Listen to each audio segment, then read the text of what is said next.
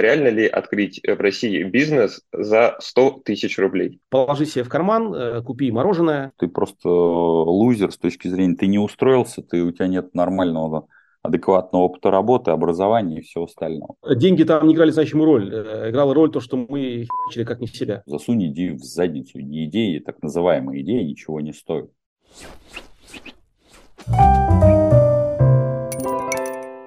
Всем привет, с вами Invest Future. Мы еще в прошлом году стали обращаться к теме создания бизнеса в России. Да, сейчас времена сложные, но не зря классики говорят, что кризис – это время возможностей. В нашем телеграм-канале Invest Future мы разбирали множество конкретных бизнес-кейсов детально, там от открытия кофейни до крипторынка, и интерес был очень большой. Сегодня мы поговорим об открытии малого бизнеса с нуля и попробуем ответить на ряд самых больных вопросов. С какой суммы реально начинать, с чего начать, какие сферы могут дать доход в этом году и какие качества развивать начинающему предпринимателю. Чтобы на эти вопросы ответить, мы пригласили опытных, известных предпринимателей и попросили их поделиться мнением. Друзья, э, хочу коснуться темы франшиз, потому что недавно у нас на YouTube вышло видео, где я разбирала проблемы покупки франшизы. Этот ролик вызвал большую дискуссию, много вопросов по этой теме пришло. Я вижу, что многие люди рассматривают сейчас покупку франшизы того или иного бренда, чтобы запустить свой бизнес. Мы решили занырнуть в эту тему глубже и пригласили к себе в гости федерального эксперта по франчайзингу Анну Рождественскую. И вместе с ней мы проведем вебинар 25 января там разберемся во всех нюансах бизнеса по франшизе и узнаем, как успешно начать свое дело и не потратить деньги и силы зря, и не пополнить статистику банкротств. Вы узнаете, кому действительно подходит бизнес по франшизе, какие схемы работы существуют сегодня, как правильно выбрать перспективную франшизу и какие ниши реально привлекательны сейчас. Оставлю ссылочку на регистрацию в описании к этому видео. Приходите, запись вебинара тоже будет. Ну что, перейдем к нашей теме. Сейчас будет небольшой статистический ликбез. Если вам хочется уже ближе к делу, можете пролистать на минутку вперед, но я рекомендую посмотреть. Что мы знаем о состоянии малого и среднего бизнеса в России? Росстат периодически проводит переписи, и по этим данным доля МСП в объеме ВВП последние годы где-то в районе 20%. По регионам в лидерах Москва, Питер, Краснодарский край и Московская область. Ну, в общем-то, ожидаемо. А как вообще дела у предпринимателей сейчас? Ну, конечно, на этот вопрос любой бизнесмен ответит со вздохом. Дела плохо. Но на самом деле эта оценка довольно субъективная. Как оценить объективно? Вопрос сложный, поэтому давайте обратимся к цифрам. Есть такой индекс RSBI. Он отражает настроение малого и среднего бизнеса. Значение индекса выше 50 пунктов говорит о том, что деловая активность растет ниже 50 пунктов сокращается. Индекс рассчитывается на базе опросов руководителей компаний малого и среднего бизнеса. Он рассчитывается Промсвязьбанком вместе с Опорой России. Это такая общественная организация малого и среднего предпринимательства. Итак, сразу после февраля индекс RSBI упал ниже 50, но к концу года немного восстановился. Падение деловой активности в прошлом году было на самом деле намного ниже, чем в пандемийном 2020. Это удивительно. Но почти 40% предпринимателей говорят, что выручка сокращается. И больше трети отмечают, что ничего хорошего в 2022 году вообще не было. Ключевые проблемы – это снижение платежеспособного спроса и проблемы с внешнеэкономической деятельностью. Что с кредитованием? Тут картина похожая. Оно рухнуло сразу после февраля, потом восстановилось к уровням прошлого года. Ну, какая-то очень странная статистика по отношению малого бизнеса к доступности кредитов, потому что 26% в целом довольны, 12% не смогли получить кредит или не пытались. Вопрос, что думают оставшиеся там 60% предпринимателей? Тут, кстати, могу немножко от себя добавить. В силу того, что Invest Future это все-таки канал про инвестиции, мы, когда анализируем облигации, часто сталкиваемся с эмитентами из малого и среднего бизнеса. Так вот, проблемы с банковским кредитованием стоит достаточно остро. Во-первых, у всех предприятий есть перекос в сторону краткосрочных кредитов, длинные деньги получить нереально, а это означает возможные проблемы с ликвидностью. Во-вторых, кредитование ограничивается объемом залога, которым ты обладаешь. Заканчивается залоговое имущество, заканчиваются и возможности расширения финансирования. Ну и в-третьих, малый и средний бизнес зачастую в нашей стране кредитуется не банками, а микрофинансовыми организациями. Порядка 20% портфеля МФО приходится именно на займы предприятиям малого и среднего бизнеса.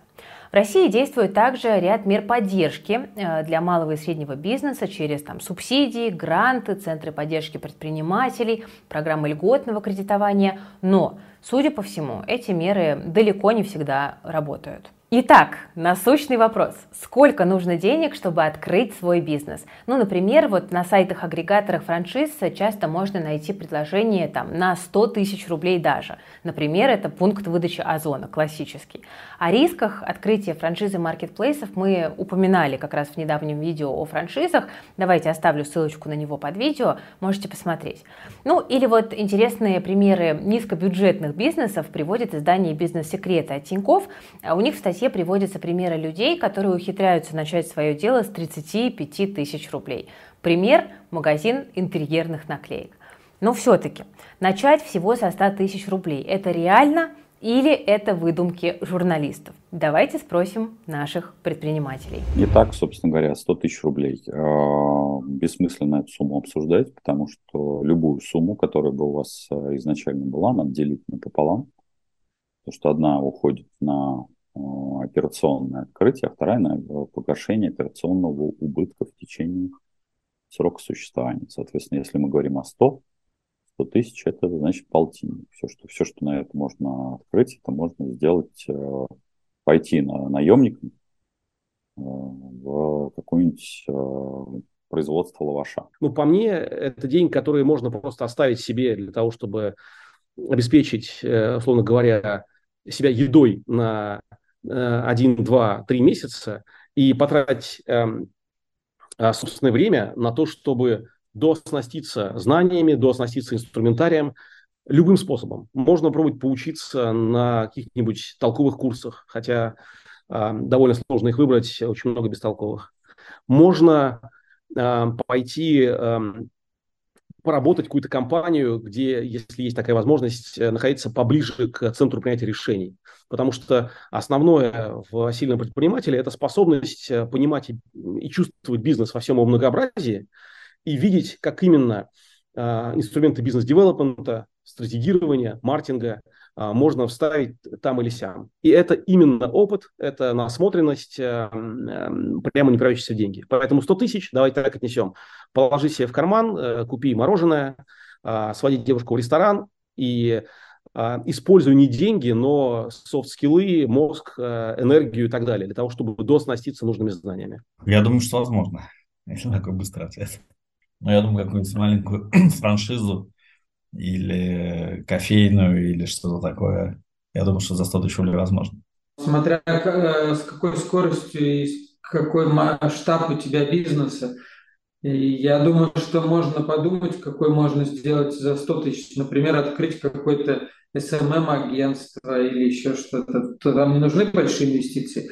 Мне кажется, если у тебя есть 100 тысяч, то тебе прямо надо сделать со своими друзьями или попросить каких-то более опытных предпринимателей, которые у тебя есть э, в зоне доступа, сделать такой мозговой штурм. Ребята, вот есть 100 тысяч рублей, набросать кучу идей, а потом посмотреть, что именно мне подходит. Потому что есть, ну, например, там а, какая-то мини-пекарня, но я там не в восторге от э, кулинарии, да, и не хочу быть пекарем. Повышаем ставки. 500 тысяч рублей – это уже более серьезная сумма. На фондовом рынке, например, это неплохой стартовый капитал. Но что с реальным бизнесом? Сбербанк Бизнес, например, предлагает открыть по франшизе магазинчик продуктов у дома. Что говорят эксперты? Послушаем. Безусловно, можно назвать а, бизнесом самозанятость, когда ты сидишь а, дома, чешь а, пирожки, в общем, большую часть э, издержек ты просто не несешь э, и изображаешь, соответственно, себя предпринимателем, то в целом, да. Ну, наверное, для, для, для мебельного бизнеса этих денег недостаточно. Там 100, 100 тысяч или 500, наверное, маловато. Если я правильно помню, натология один из проектов, которым я занимался, и который в итоге вырос в образовательный холдинг, проданный самому богатому человеку страны за миллиарды и миллиарды. А вот антология начиналась с подобных цифр. Вот если я сейчас правильно помню, мы стартовали с моим партнером, а, а ныне моей женой, 1500 а, мы положили совокупно. Но главное, повторюсь, это было понимание того, чем мы занимаемся. Это желание этим заниматься, коммитмент по времени, по силам и так далее.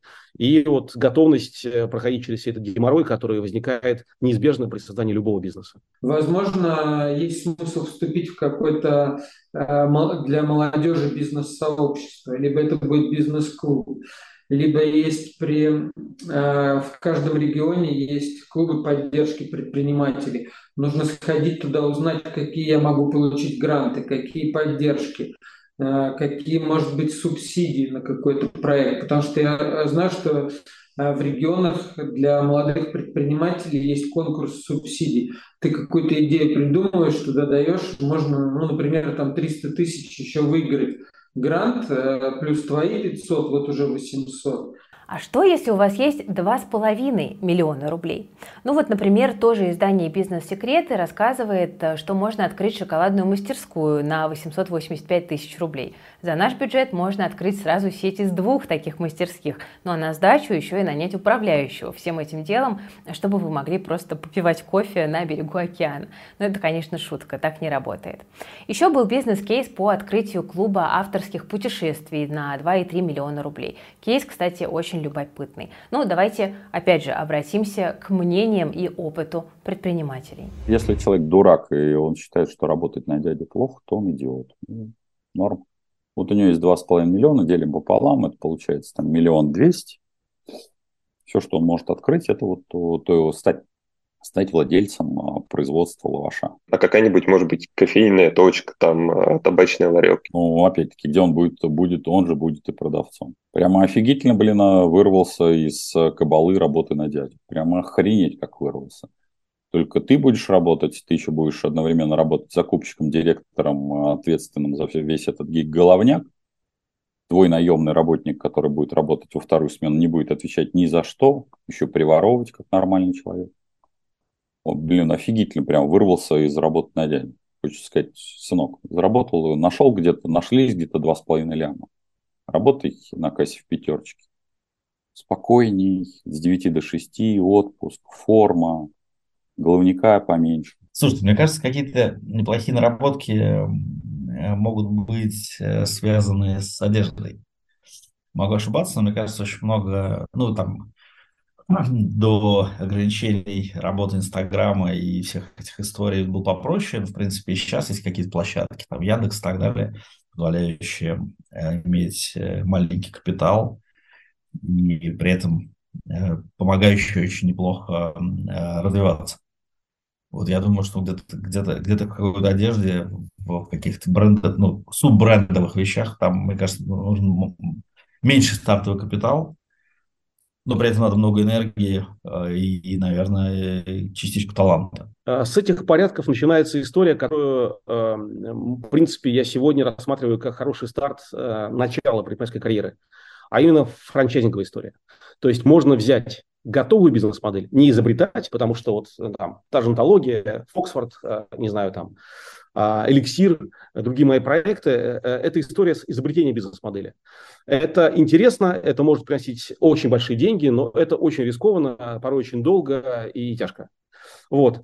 А хорошая франшиза – это проверенная бизнес-модель с понятными расписанными процессами, регламентами, рекомендациями, с э, курирующей тематической компанией. То есть это хороший способ и построить бизнес – и, кстати говоря, научиться тому самому получить э, реальный опыт бизнес-девелопмента, который, на мой взгляд, э, играет самое большое значение. Два с половиной миллиона – это тоже небольшой капитал. Уже можно пытаться и самому что-то сделать, но а, тогда я бы посоветовал сначала где-то поработать в подобном бизнесе, чтобы уже как-то обзавестись клиентской базой, понять все плюсы и минусы, потому что когда у тебя капитал 2,5 миллиона – то у тебя ты работаешь без права на ошибку, у тебя нет возможности что-то половину потерять из-за того, что ты сделал что-то не то. А вот я бы еще посоветовал при малых капиталах на старте все-таки делать ко- э, кооперации. Я могу вам какой-то короткий пример привести. Например, взяли шесть, шесть парикмахеров, там, молодых ребят, шесть человек, все скинулись там по 100 тысяч рублей и открыли в Великом Новгороде маленький барбершоп в котором они владельцы, они же работники. Там четыре кресла, их шесть человек, они э, меняются, да, то есть у тебя там пять дней работаешь, два выходных. И получается, что четыре кресла. Каждый работает вроде бы как сам на себя, э, но при этом э, легче было сделать ремонт и аренду. И э, работая по найму, а в Великом Новгороде э, там барбер может заработать, ну, допустим, там 30-40 тысяч рублей в месяц.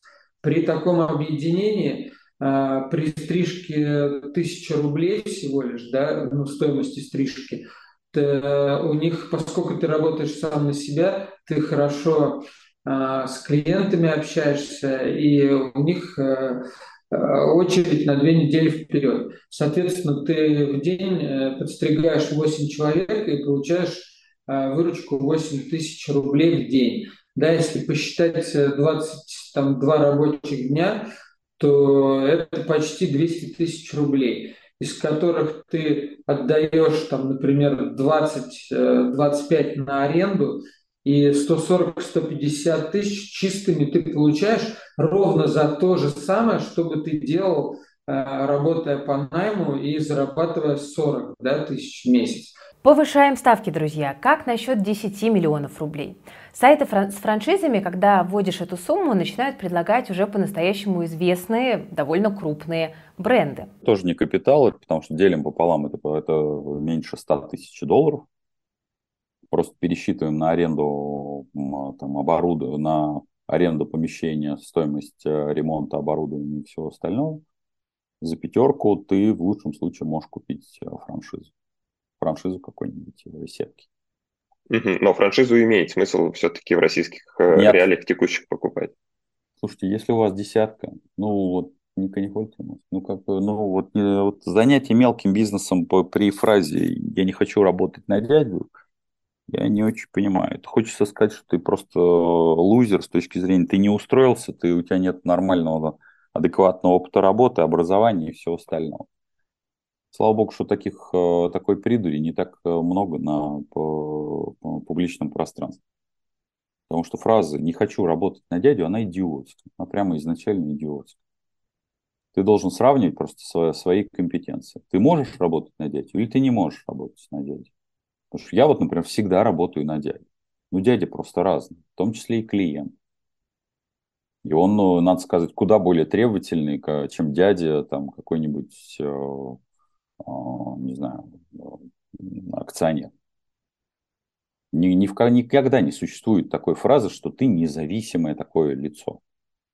Даже когда я акционер, все равно есть мажоритарный акционер, есть совет директоров. Ты зависим настолько от огромного количества там а, параметров, что вот это вот эта глупость, что у тебя появляется степень свободы. Стал свободен ты только после смерти, это в лучшем случае. Ну, 10 миллионов это уже, в принципе, не так и мало, чтобы молодому предпринимателю что-то начать. А, это может быть какое-то маленькое производство, Э, сейчас э, растет рынок, да, вот всяких там ЗОЖ товаров, э, растет рынок безглютеновых, каких-то натуральных продуктов. Это может быть какой-то в легкой промышленности что-то швейное. Сейчас очень много для нужд спецоперации отшивается. Вот знакомые обращаются, например, там кто-то выиграет тендер на производство аптечек, а где их шить, не знают и ищут. В принципе, если говорить э, там про мебельный или, в частности, там, кухонный бизнес, то, то чем мы профессионалы, ну, где-то, я думаю, там цифра от 5 там, до 10 миллионов рублей вполне, вполне достаточная для открытия, открытия бизнеса, открытия, ну, в пятницу франшизы Мария. кухня А возможно ли запустить какой-то свой бизнес на эту сумму? Э, теоретически, наверное, возможно все. Вот, но больше 10 миллионов будет недостаточно для создания собственного бренда. Давайте еще вот какой вопрос обсудим. Многие боятся бросать работу и сразу окунаться в свой бизнес. Но можно ли совместить надежное с полезным? Ну, наверное, на самых ранних этапах да. Но если вы хотите построить успешный бизнес, то не получится сделать это одной ногой. В бизнес нужно вкладывать все свое время и душу, как мне кажется, и только тогда получится по-настоящему хороший продукт, который может взлететь. Когда э, человек хочет, э, допустим, у него есть основная работа, которая э, ну, там, занимает определенную часть его времени, она приносит ему доход, но он хочет еще иметь свое дело, там, диверсифицировать свой доход, то он может открыть бизнес э, на вот Нет. эти 10 миллионов? Нет. Ну, кто, какой дурак будет за него работать? Ну, какой mm-hmm. идиот работать, если ты не вкладываешься? Если ты на работе работаешь, ну, во-первых, я тебя как работодатель уволю, нахер, если я узнаю, что у тебя есть еще что-то, какой-то приработок. Потому что это означает, что ты в рабочее время, когда я тебе его оплатил, и когда я тебе оплатил время отдыха, я хочу тебе напомнить, дорогой работник, который вот эту херню я оплатил твое время отдыха. Ты с какого-то перепою что ты еще косячишь. Ну, то бишь, в какую секунду ты, ты должен работать с полной отдачей 8 часов на работе, а остальные 8 часов, соответственно, спать, а еще 8 часов э, там, развиваться, отдыхать и всем остальным. Я все это оплатил. Что ты вдруг? То есть я могу, могу предположить только, когда ты у меня на частичной занятости, где мы изначально исходим из того, что это частичная занятость. Например, ты работаешь у меня 4 часа, я тебе за это плачу, соответственно, там половину или треть зарплат, а вот остальное время, да. Но когда вот треть, ну тогда ты получаешь треть зарплаты. Если тебя это устраивает, вот, вот тогда ты можешь стать каким-то предпринимателем. Потому что вот в таком контексте я могу, например, присоединяться к крупным структурам. Когда крупная структура понимает, что, например, я что-то для них исполняю, но у меня есть и другие заказы. Вообще, кстати, кризис и санкции открыли такую новую старую нишу для бизнесменов – это параллельный импорт. Потому что сейчас ходит много разговоров о том, что именно на малый бизнес – власти возлагают свои надежды на восстановление импорта в стране. Я вот смотрю, сейчас очень многие э, зарабатывают, э, привозя что-то из-за границы, как, так сказать, параллельный э, импорт. Например, покупают что-то по оптовой цене с Алиэкспресса и потом здесь в розницу на и Озон продают. Почему нет? Это тоже для молодых предпринимателей интересное занятие, потому что ты выбираешь товар. Причем, я так понимаю, что сделать это несложно, ты можешь по запросам посмотреть, что пользуется спросом, это закупить какую-то оптовую партию а, и потом в розницу здесь продавать. Ну, у нас сейчас появилось, у нас раньше была торговля, сейчас она называется красивый сель, селлер. Они вот закупают всякое барахло, а потом это барахло выкидывают не на рынок садовод, а рынок Москву, а на маркетплейс. Правда, пролетает очень много, ну, это уже, видимо, видимо, никого не волнует. Но очень гордо прямо носятся и говорят о колоссальных, что кто-то из них там продает какое-то колоссальное количество, например, носовых платков и носов. Я когда это первый раз увидел, честно говоря, был в, в шоке, ну, не, не от того, что там, я увидел эти цифры, а в том, что люди на голубом глазу прямо штырят а, сами от себя, что не продает там, не знаю, 100 тысяч носок. Когда ты, когда ты все это пересчитываешь в деньги, хочется сказать, ты не перегрелся, молодой человек, у тебя все хорошо.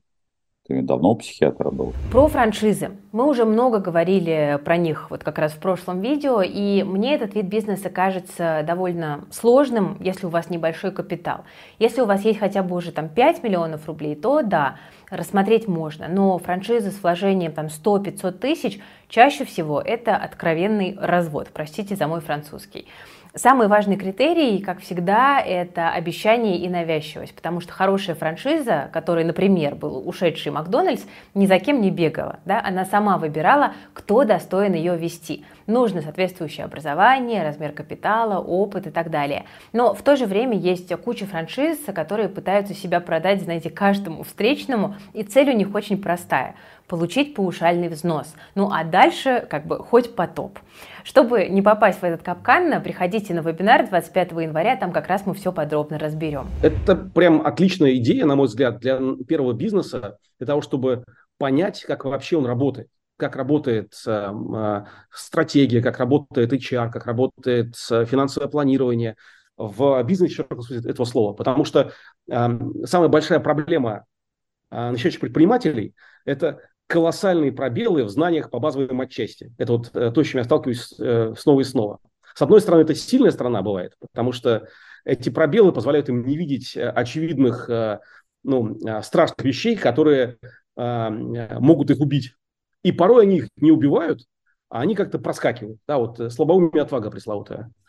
Вот. Но чаще, конечно, они скашивают их, и статистика показывает 9 из 10 минимум умирают часть наших сотрудников, которые работают в компании и по той или иной причине переросли э, как бы работу или там, ну, как сказать, на, работу в найме, открывают э, нашу студии, ну, дилерство или франшизу.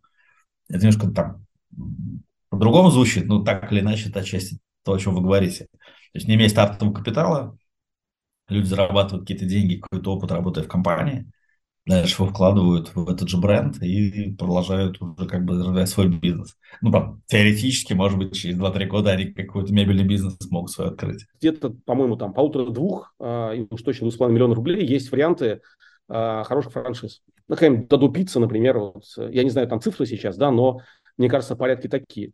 Но именно хороших, да, потому что важно понимать, что франшиза тоже может быть э, фейковая от какого-нибудь э, инста э, инфобизнесмена, собравшего аудиторию и упаковавшего абы что. Поэтому здесь тоже важно включать мозг и правильно выбирать. Но заход такого рода, когда ты страхуешься по бизнес-модели, когда ты не изобретаешь ее заново, а ты знаешь, что она работает, она проверена в разных других кейсах, это хорошая история. Что самое важное для предпринимателя? На самом деле это фактор любви. Ну, то есть это такой самый очевидный фактор, который влияет на успешность вашего бизнеса. Если вы не болеете своим делом, то и шансы на успех у вас минимальные. Если вы горите, если вы хотите вкладываться в это каждый день, каждый час и не сдадитесь при малейших трудностях, то у вас точно получится. Например, я знаю, что многие люди сейчас выбирают такие специфические виды бизнеса, но они вот прям ходят, они про это целыми днями говорят, и показывают хорошие результаты. Я знаю многих людей, которые сейчас, например, инвестируют в такую странную штуку, как кладовки. Я скажу честно, я сама не разбиралась, пока не вникала, э, но вот просто люди про это говорят, и им настолько интересно. Пишите в комментариях, может быть, вы что-то знаете про инвестиции в кладовки, но если интересно, можем потом тоже в этой теме покопаться поподробнее. Правильный стартап, он рождается из связки. Рынок, а, развивающийся с э, доступными в конкурентном ряду нишами, э, пространствами, ваша экспертиза и ваше желание этим заниматься. То есть есть еще третий компонент, да, то есть я, я называю эту проекцию любовь. А, то есть рынок, экспертиза, любовь. Что еще держать в голове, если вы думаете открывать бизнес в сложном 2023 году, а он будет таким? Тщательно просчитывайте все на начальном этапе. Мало кто это делает, я и сама не прописывала там жесткий бизнес-план, когда начинала. Ну, просто почувствовала, вот знаете, желание и пошла делать. Но на самом деле просчитать все до мелочей – это очень важно. Это поможет сохранять мотивацию, потому что вы понимаете, к чему вы двигаетесь, и это позволит не опускать руки при первой же неудаче. Ну и избежать многих ошибок. Да, подтверждаю на своем опыте. Если бы я продумала все заранее, когда мы начинали Invest Future, то путь наш был бы намного более прямым. Ну и еще один фактор успеха в бизнесе – это упорство. Звучит банально, но факт. Вот интересный момент. Ученые из Гарвардского университета установили, что успех в бизнесе не связан с умственными способностями и даже с начальным капиталом не связан. Самую большую роль играет умение предпринимателя бороться с проблемами. Многие сдаются на самом начальном этапе, просто разочаровавшись и не получив ожидаемого. Конечно, сейчас везде пестрит реклама «Купи мой продукт и открой с ним бизнес», который приносит миллион рублей в минуту. Люди с такими амбициями и идут в бизнесмены, а тут все работает чуть-чуть сложнее. Да? У нас там первая прибыль пришла через много месяцев. Конечно, для предпринимателя нужно еще иметь сотню других навыков. Это лишь те ключевые, которые мне захотелось сегодня выделить, но я прошу вас обратить на них внимание, если вы задумываетесь о том, чтобы запускать свой проект в 2023 году. Вы знаете, я часто замечаю, что начинающие бизнесмены переоценивают значение бизнеса, а вот работа на дядю кажется им чем-то таким унизительным, да, что стоит на ступеньку ниже. Если ты наемный сотрудник, то ты вот просто как будто бы обязан мечтать о своем бизнесе. Это на самом деле не так. Во-первых, многие даже успешные бизнесы перед тем, как стать такими, годами работают в убыток. Только у единиц не опускаются руки в такой ситуации. И не каждый бизнес принесет прибыль большую, чем наемный труд. Это тоже нужно понимать. Второе. Для ведения бизнеса нужно иметь хоть какой-то капитал, огромное количество качеств, собрать вокруг себя правильных людей и проделав всю эту огромную работу, успех все равно не гарантирован, потому что в бизнесе огромный процент успеха составляет удача. Желаю вам, чтобы она вам улыбалась. Не бойтесь пробовать, определитесь, готовы ли вы долго и очень упорно работать, чтобы все получилось. И если вы готовы, то дерзайте. И помните, друзья, про так называемую долину смерти бизнеса. По статистике, в первый год закрывается 90% всех новых проектов. Через три года выживает только 3% всех бизнесов. Но если человек э, со своим проектом перешагнул вот этот вот трехлетний рубеж, то у него довольно большие шансы на успех. У нас, например, был э, довольно печальный кейс э, в рамках Invest Future.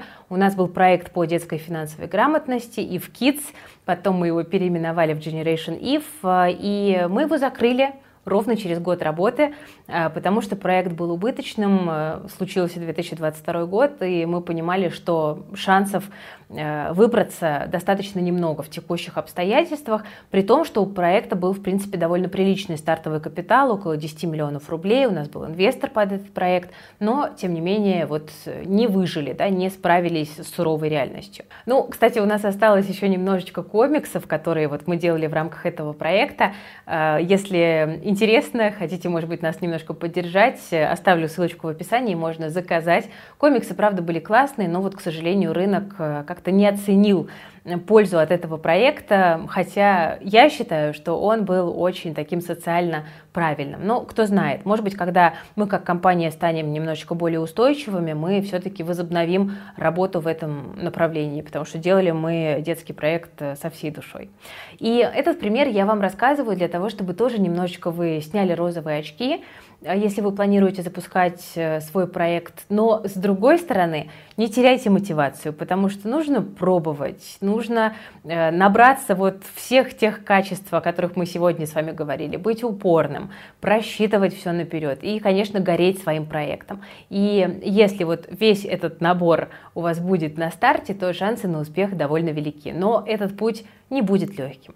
Я очень надеюсь, что это видео вам понравилось. Я вас немножечко, с одной стороны, замотивировала, с другой стороны, отрезвила. Э, ставьте лайк, подписывайтесь на канал Invest Future, если вы еще не подписаны. В комментариях э, расскажите, пожалуйста, о своем опыте ведения бизнеса, что получилось, что не получилось и почему. Я всегда очень люблю читать ваши личные истории. Э, ну и также пишите, если у вас есть какие-то планы по открытию бизнеса в 2023 году. Расскажите, какие. Может быть, мы здесь чем-то можем помочь, какую-то тему раскопать глубже, подсветить. Мы с удовольствием это сделаем, потому что, как мне кажется, вот такие кризисные времена, как сейчас, они как раз-таки создают возможности, и смелые люди, которые готовы брать на себя риск и ответственность, здесь как раз-таки от этих инвестиций могут получить огромную отдачу. С вами была Кира Юхтенко, команда проекта Invest Future. Берегите себя, своих близких, свои деньги и не бойтесь пробовать новое.